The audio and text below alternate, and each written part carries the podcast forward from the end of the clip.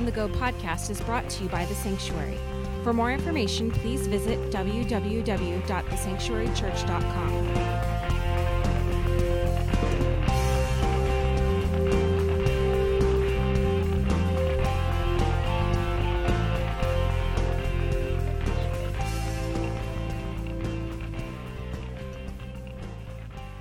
We are in week three of this Navigating Uncertainty series. Um, I've been debating, it's been something that's been on my heart. I, literally, I've been thinking about this and I thought, maybe I just need to do this whole series over again.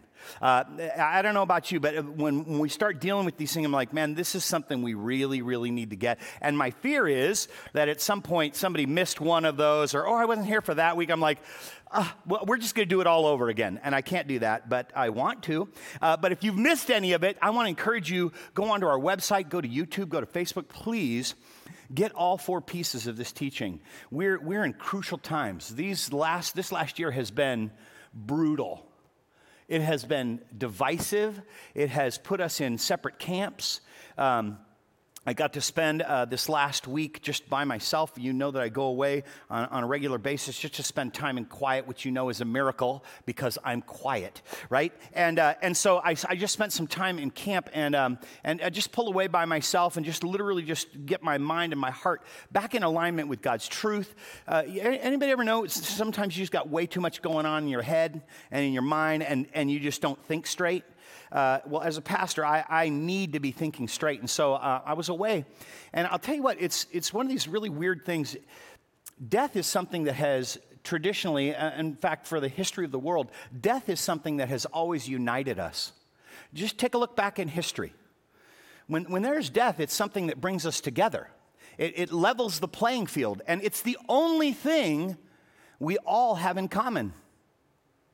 See, because we're all on different continents, we live in different environments, we have different financial structures. Everything's different, different government structures, democracy, right? We got all these different things that we live on. But, but the one thing that we all have in common, absolutely all have in common, is death. And you've experienced, you go to a funeral, you go to a memorial, and you're like, wow, life happens and death is coming. It, it's just an alignment. That's the reality of truth. And somehow in this last season, they even took death and separated us over it. I thought, how did they do that? Wow. And, and I want this series, this series that I'm talking about, navigating uncertainty. That the only certain thing in life is uncertainty. I'm sure of that. There, nothing else is certain. Listen, you do not have to pay taxes. You may have to pay a price for not paying taxes, but, but you don't have to pay taxes. Death is certain. But here's the other uh, certain thing uncertainty. And so I want to learn how to navigate this uncertainty. And with, that's with the emphasis on the uh, of uncertainty, right? Well, the, this uncertainty in the middle of that influence is everything. Who's got influence? And so, the last couple of weeks, I've been looking at leaders with real influence. And I'm not talking about social influence. Please, if you're a YouTuber, go tube your you somewhere else. I, you know, listen, if you're, I'm an Instagrammer influencer, right? I, it just doesn't work. And I'm not talking about cultural influencers either. I'm a sports guy, I'm an actor, actress. I'm like, no. I'm talking about people with real influence. And those people with real influence have something that I talked about in the first week. I talked about transparent authenticity. Like you know what you what you're dealing with. I got to go to a memorial yesterday where the work friends were there the family friends were there and the church friends were there all in the same room right? And here was the beautiful thing is that as they spoke about this woman everybody had the same thing to say she wasn't a different person at work than she was at home, than she was at church. Everybody at work knew what her beliefs were in her faith. Everybody at home knew the way she acted. Work. She was the same person throughout. And that's something I want to talk about today. The other piece I talked about last week was genuine clarity. We need some clarity in our lives. We need to know what, what's the direction. So, again, if you missed either of those, I want to encourage you to get those. What happens is when we have authenticity, in our care for others, listen to me now, we build trust. It's like, okay, I, I can trust this person. This, this, this person is the real deal, right?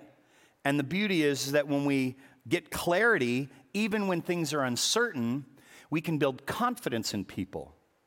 And with that trust and with that confidence, we learn to get comfortable in the uncomfortable. And that's really where this series is about. And so, open up your app. If you have the app this morning, open up your phones. If you don't have the app, go to the App Store, go to the Google Play, and get the app. It's under Sanctuary SCV. But I encourage you to do so because in that we have some notes for you. We have some things to walk away with. Uh, I like to grow on the go. So, you know, this is this is one thing. This is Sunday morning. It lasts about boop, this much. And then the rest of the week, we're like, oh man, what do I do? This, the app has a way of just getting us back into this stuff. I'm going to be moving pretty quick this morning, so get ready. I got some fill ins for you to be filling out. If we're going to get all of this, if we're going to navigate uncertainty, we're going to have to maintain our moral authority, which is this week. It's about integrity. This week is about integrity.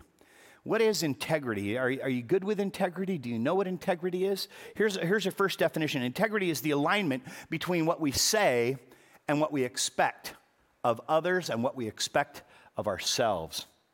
It's, it's this third, it's this non negotiable part, this third part in this series. So I've got transparency, I've got clarity, and now integrity. And it's what we say and what we do. Is there a connection between what we say and what we do? We know the negative of that. It's called hypocrisy. When people don't do what they say, they're a hypocrite. But do you know what happens when people do what they say? That's called integrity. We always focus on the negative. But when's the last time you heard the positive? Man, that person has integrity.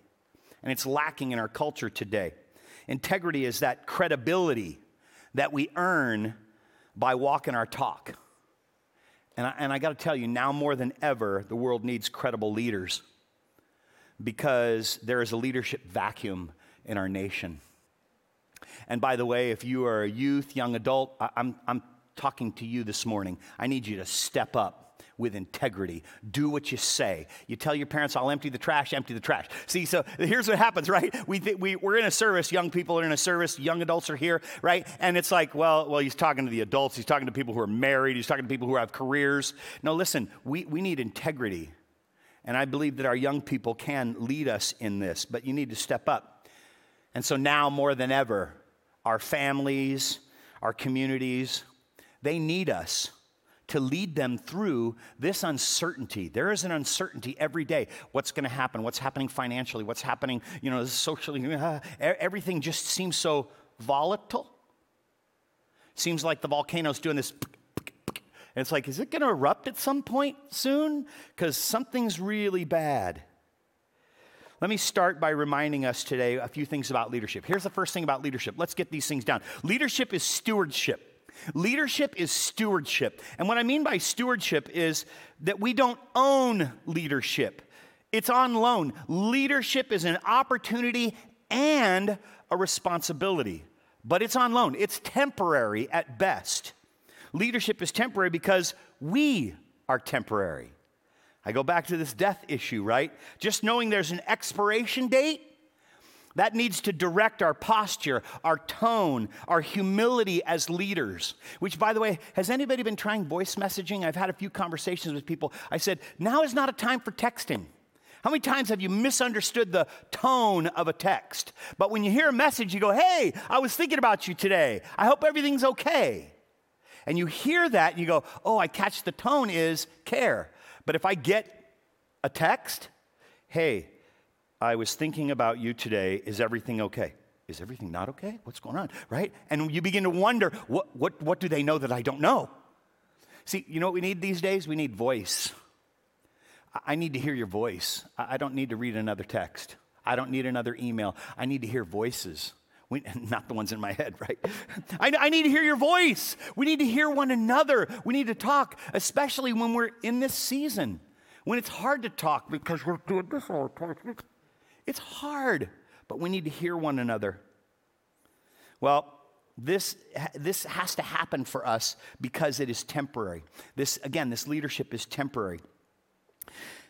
As leaders, we don't have people.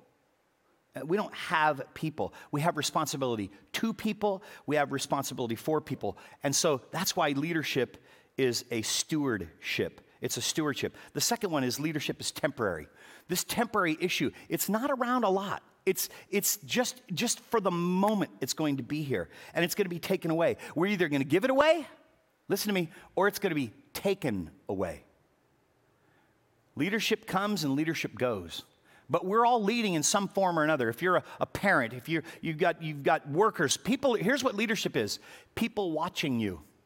And they decide, watch this, I will follow you or I will not follow you. And there are plenty of unfollowable leaders, which is what I'm getting into this morning. It's because there's a lack of integrity. That's what I really want to focus in on this morning.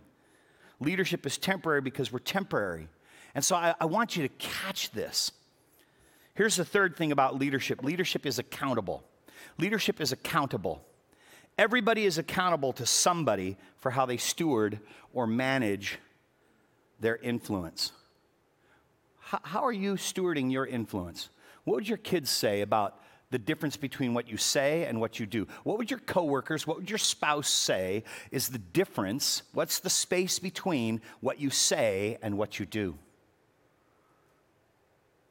That's how we know about this accountability. Every leader has an authority, and, and there's authority above us, there's authority around us, but we really have authority on two levels. You and I will experience this authority.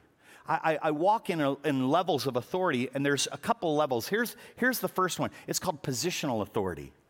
Positional authority is this you're a mom, you're a dad, you're a coach, you're a team captain, you're a, boss, you're a first responder. That's positional authority. See, I have a position that gives me this authority over my children, right? When they're young, I get to tell them what to do. When they're old, they're telling me what to do, right?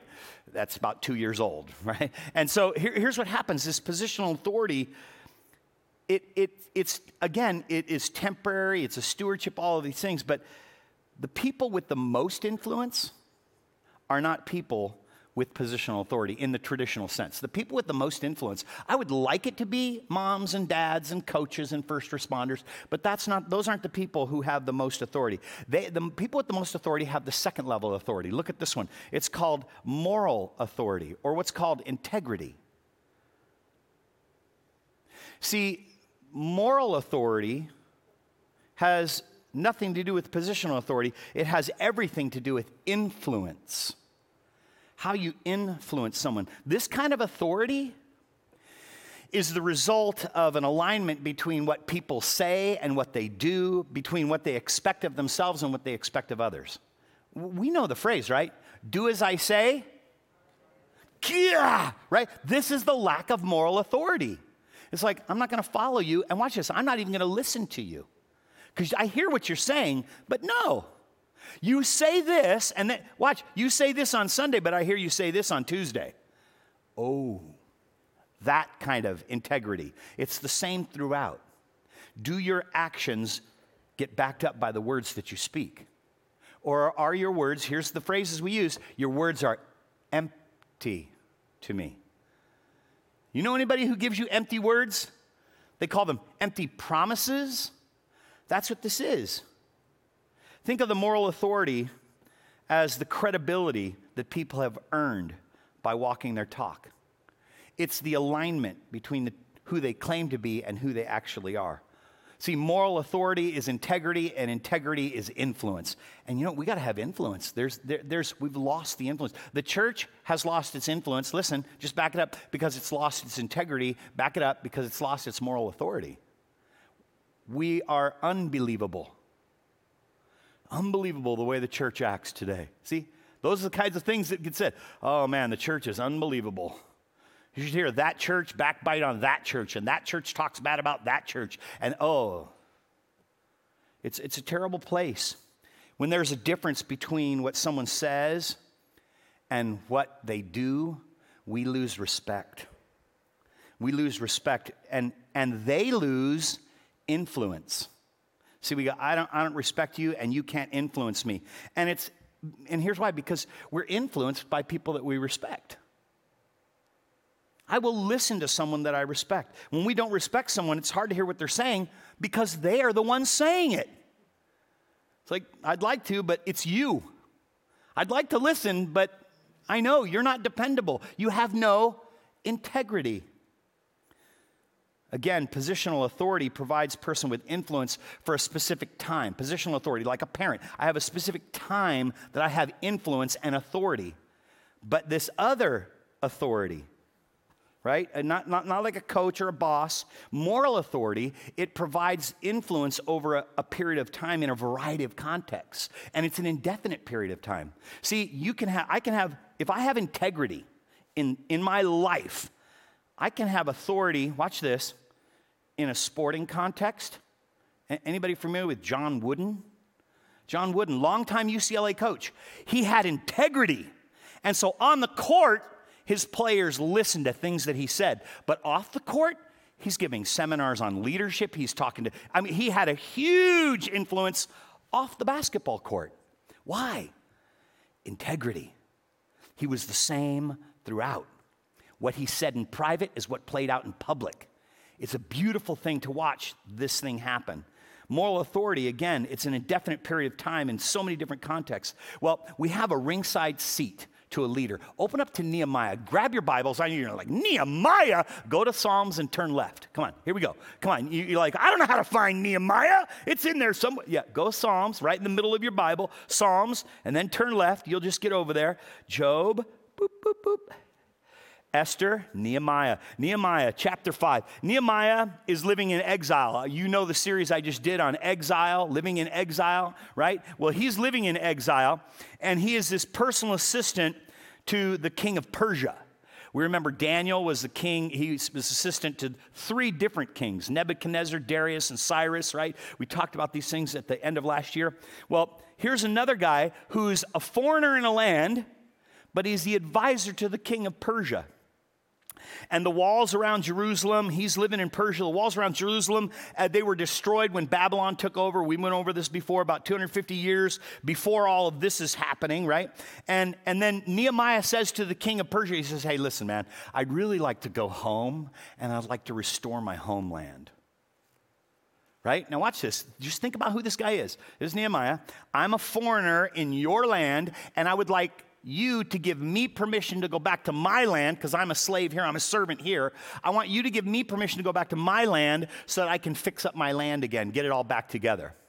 Those of you who know Nehemiah, he is uh, known for rebuilding the walls around Jerusalem. That was his task. Well, the king not only grants his request, listen to this, but the king funds it.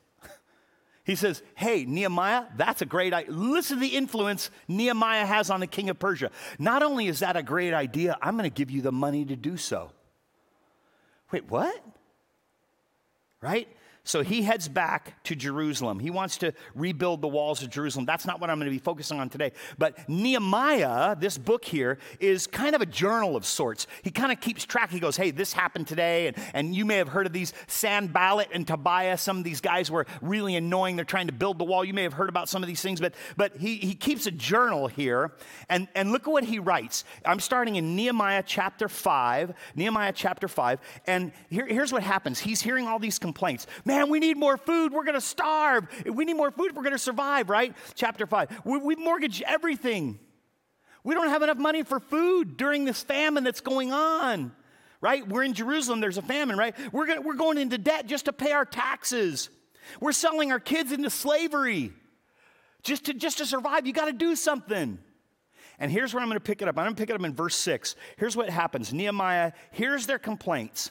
And says this I was, got to catch this, this is huge.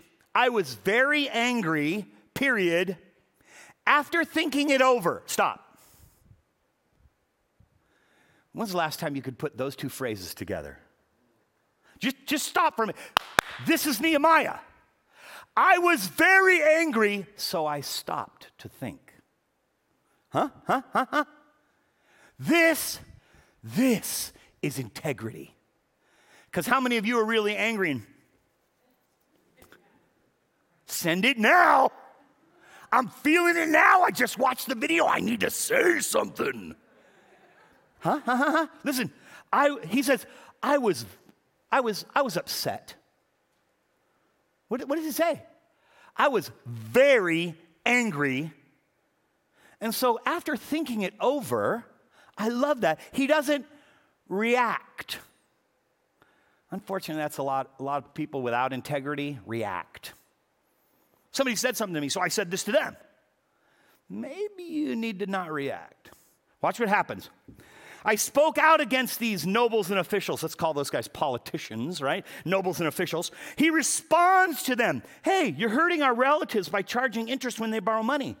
So he calls this town hall meeting to deal with the problem. Verse 8 At the meeting, he says this We're doing everything we can to redeem our relatives who've had to sell themselves to pagan foreigners. They've had to sell themselves in slavery to, to people who aren't like us. He says, and now you're selling them back into slavery again. We've already freed them from the people who had them enslaved, and now you're enslaving them. Watch what he says. How many times are you going to make us redeem them? And I love this. And they got nothing to say in their defense. Well, of course, they don't have anything to say. How do you defend that? Right? They're keeping quiet because they got nothing to say. So Nehemiah spends a fortune, this fortune that he gets from the king of Persia, he spends a fortune buying all the Jewish slaves out of slavery. He's saying, okay, you're now free. Come, let's rebuild Jerusalem. You're now free. Come build Jerusalem. You're now free. He's buying the Jews out of slavery in this land. And now, the Jews that are living there go, Well, I don't have any money. I don't have money for food. I don't have money for taxes. So, hey, can you loan me some money to pay? Yeah, but, and we'll get into how it happens. Watch this they're, they're charging their neighbors a lot of interest. And, and the bankers are their neighbors. I'll give you the money, but it's going to cost you dearly. Wait a minute, right? Here comes round two. He presses further. What you're doing ain't right. You realize what you're doing, right? Shouldn't you walk in the fear of our God in order to avoid being mocked by our enemies? You guys, everybody's laughing at us. This ain't right.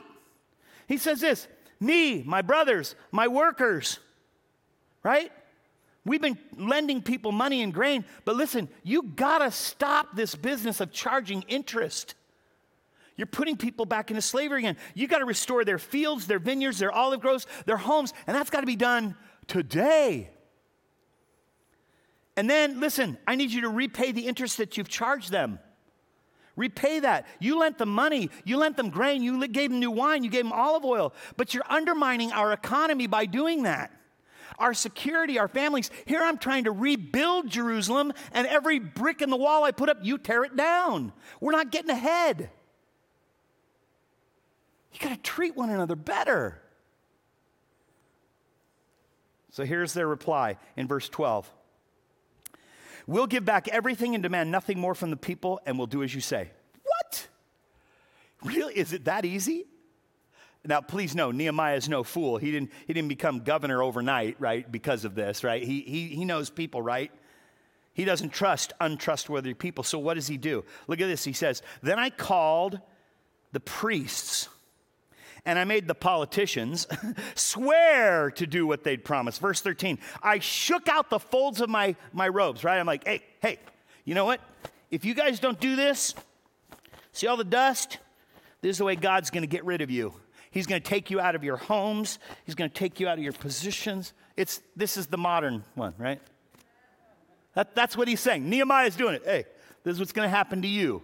If you don't do what you just now promised to do, here's what God's going to do. He's going to do this. God's going to shake you like this from your homes, from your property. I love this. The whole assembly responded, Let it be so, let it be done. That's what amen means. Okay, let it be so, let it be done. If we don't pay it back, done. I, I'm in agreement, right? And they praised the Lord, and the people did just as they promised. And just like that, they returned what they'd taken. And but here's the reason that Nehemiah, because I, I, wonder, how did Nehemiah get like, bam? He, it wasn't just because he was governor. He was made governor over Jerusalem, right? But it wasn't just that. It was, it was something else that was going on. Like he had, he had authority. And I don't think, listen to this, I don't think it was positional authority. You're the governor, so we got to do what you say. Because there's a whole bunch of people who don't do what the governor says. Right? No, look what happened. They did immediately what he asked. So I go, this must not be positional authority. This must be, watch this, moral authority. And it's the next verses that lead us into how do I come to that conclusion? Watch this. It's like a journal entry, okay? Again, he's keeping a journal. Verse 14 For 12 years, I was the governor of Judah. From the 20th year to the 32nd year of the reign of King Artaxerxes. I know, please don't name your kids Artaxerxes. That's a mouthful, right? There's two X's and they are pronounced as Z's. This is why people don't read the Bible right here. Man. Art what, what, right? Okay, so King Art, right? During the King Art, right? Neither I nor my officials drew on our official food allowance. The former governors who were before me, I'm not, I'm not talking about them, I'm talking about me. I didn't draw on the food allowances. The former governors before me, they laid heavy burdens on the people. They abused their authority. And then they're demanding a daily ration of food and wine, besides, on top of the 40 pieces of silver that they're getting. Even their assistants are taking advantage of the people. So these wealthy citizens had learned, they, they were taking their cue from the leadership. Well, the governor cheats us, so we can cheat them. Let's just pass on the cheat.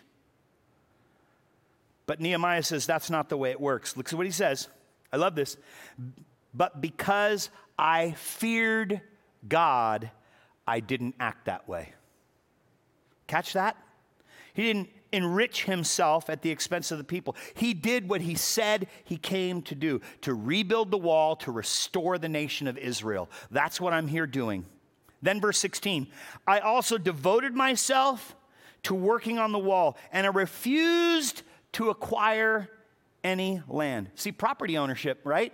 We're dirt wealthy, right? That we, he's a real estate. No, I don't even have real estate, right? Because land ownership's a power is a sign of power. It's a sign of authority. He goes, no, that so his authority's not coming because he owns the most property. He owns no property. Where is this authority coming from? He says this.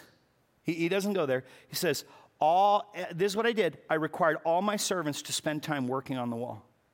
See, we could see how Nehemiah lives.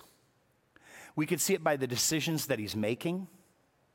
We watch him and we go, oh, and he's not he's not walking in entitlement he's the governor you would think he'd grab some property yeah, i can get that piece of property cheap you know let's grab that get that up Hey, they already told me I could have money from the treasury. They told me I get a food allowance. They told me I get all. No, you know what? We're not doing that. We're not doing that. We're not doing this. We're here to do something. I said I came to rebuild Jerusalem. This is what I'm here to do.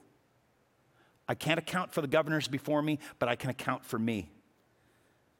And so he expected of himself what he expected of others. Nehemiah was working on this wall. And I believe that is what gave him influence. 12 years of walking his talk. 12 years. That's what added the weight to his words. See, moral authority takes years to acquire. But I'm here to tell you, and please know this it takes one unguarded moment to lose it all. Huh? Moral authority, oh man, it ta- it's work to get it going. See, we're always one decision, one word, one reaction away from damaging the very thing that gives us influence beyond our position. Position is temporary. I, I, was only a parent for this many years, and then my kids got all married off, and now I got five grandkids, and I'm like, man, what?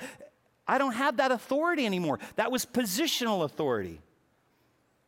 The beauty is, with integrity, my kids will come back and say, Hey, Dad, what do you think I ought to do in this, in this area? I go, Oh, see, I don't have positional authority anymore. Now I have a moral authority. And it's longer lasting than the position lasts. To bring this into sharp focus and maybe uncomfortable, I think, for, may, for, for maybe for some of us, this, just think about those who we don't respect. Think about that. Our loss of respect is often determined by what people require of themselves and the life that they live. I do not respect that person. I've seen the way they live. They say this, but they do this. And we, we back up. And that's why I say it's temporary. You may have had authority with someone's life before, but if they see inconsistency, they go, mm, I can't follow that. And this is the uncomfortable part. Here's where it gets uncomfortable if that's the rule for them, it's the rule for us. Listen, if you function that way, I don't trust that person anymore because they said this and did this. Do you know what they're doing when you do it? Same thing. I don't trust that person. They said they were going to help me, and then they, oh, something came up, I can't make it. But you promised you were going to be there. You said we were going to do this. You told us that the family, we, were, we told the family that we were going to do this. We told the kids that we were going to do this. We told our, our employees that we were going to do this. We told, and then watch this. Well, the economy took a turn. Well, your employees don't know that. You need to tell them that. Hey, listen, you guys, let me show you the books. This is why I'm not giving the raises I promised to give us because here's what happened. Remember I talked about clarity last week? Anybody remember this? When things change, we need to communicate the change. But here's I've had it happen. Bosses just go, "Well, everybody knows what happened." No, they don't. We just, well, they know why they're not getting raises. No, they don't. And with that in mind, I want you to keep an eye on three gauges. We, have, we know what gauges are. You look at the speedometer, you look at your, your RPMs, you look at your fuel gauge, you look at your temperature gauge. We have them on a dashboard, right? I want you to look at three gauges that we need to constantly monitor in our life to keep our integrity at the right place. The first gauge is our response to authority our response to authority. This is about how we respond internally, externally, facially, right? My daughter used to get busted. She had that face that was like, and the teacher would say, Is there a problem? No. well, your face says something different, right? Oh, she used to get in so much trouble all the time for that, right? But how do we respond to authority? A lot of people have lost their moral authority because they've responded inappropriately to authority. They lose their place of influence because of the way they talk about authority. And let me tell you this, if you are if you think that you're too important to be under authority, you're probably too immature to be over people. Let me say it again. If, I can, if you don't have the ability to submit to people, people probably will not submit to you. You can't be a good leader without being a good follower.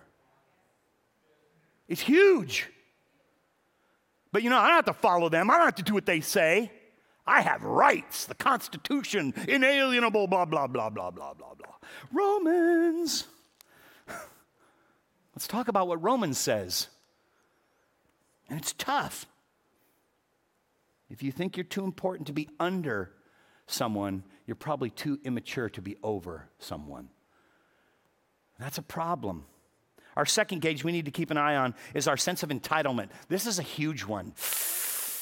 Our sense of entitlement. Just listen to the reasons that we make to justify our behavior. Are they excuses that we wouldn't approve of in other people? That's a problem. Imagine someone that you respect doing or saying what you're contemplating doing or saying. That, quite honestly, has stopped me more often than not. It's like, I wouldn't allow them to say that to me. Why would I allow me to say that to them? See, again, that's integrity.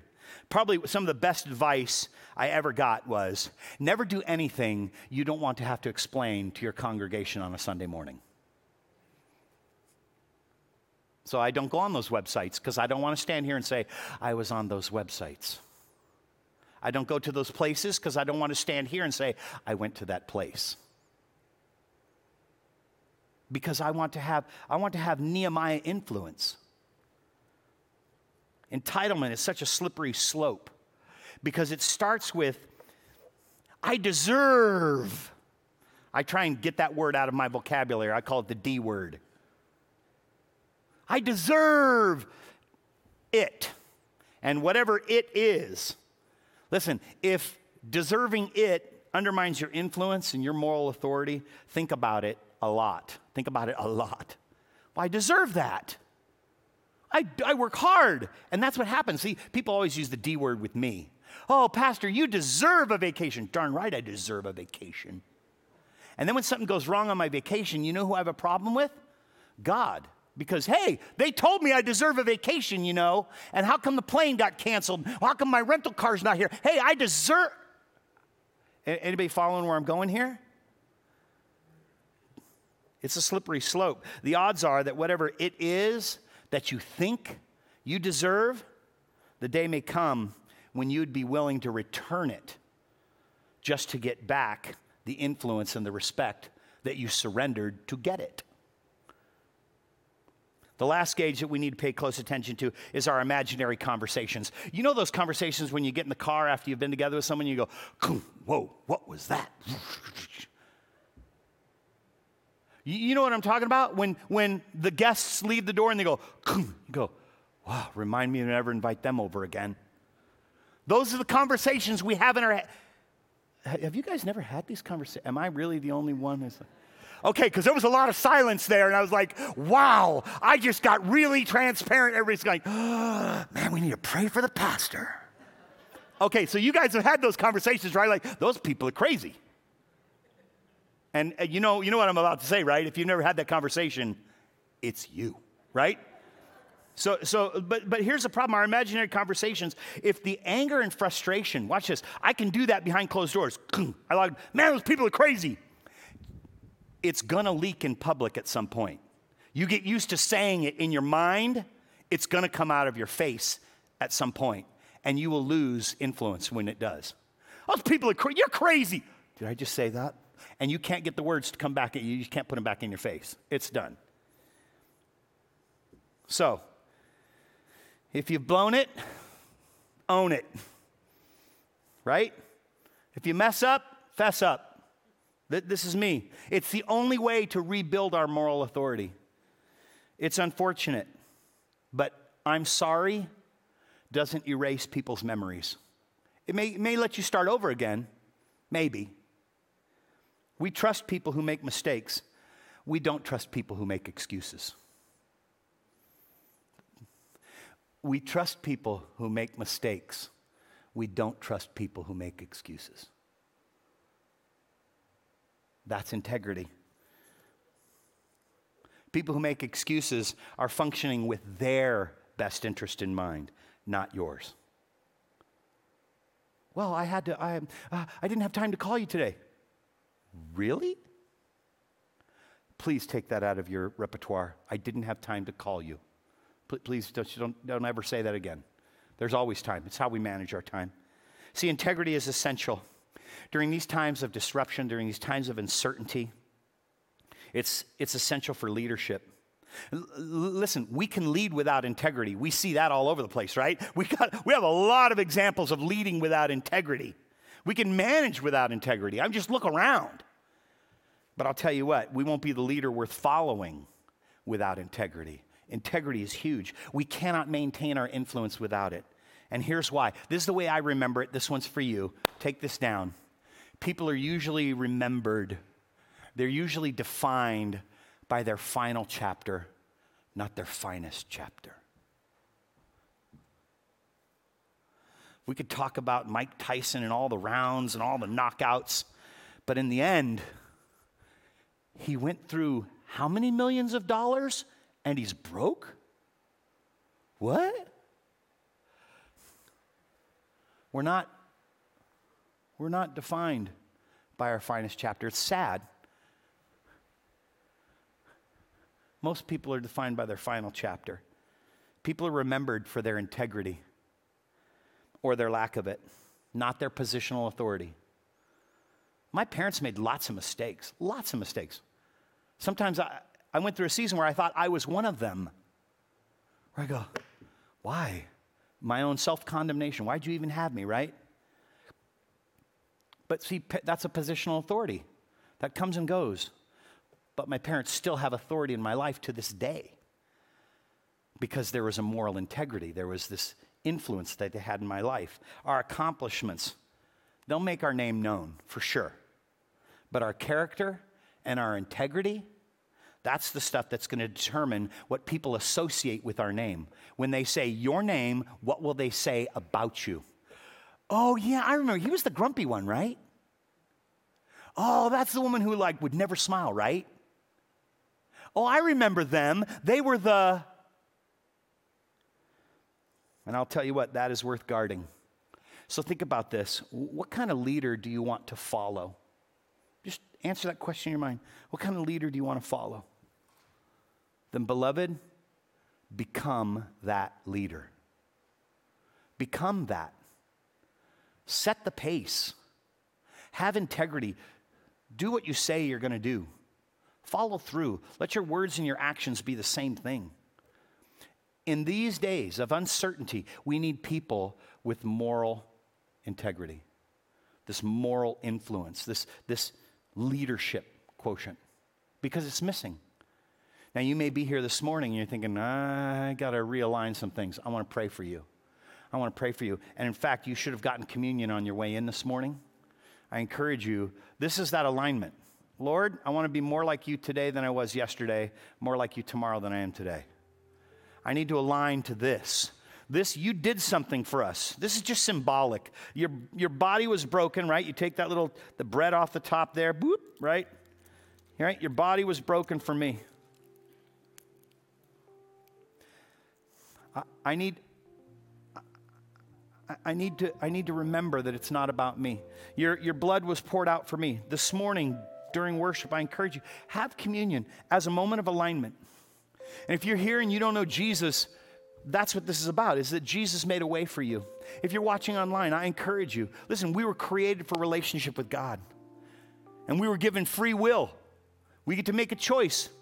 And we, many of us, all of us, at some point or another, and sometimes even multiple times a day, choose to break that relationship with God. But it's through His love, God's love for us. Pastor Asher mentioned today, He gave us Jesus, said, I'll make the relationship right again.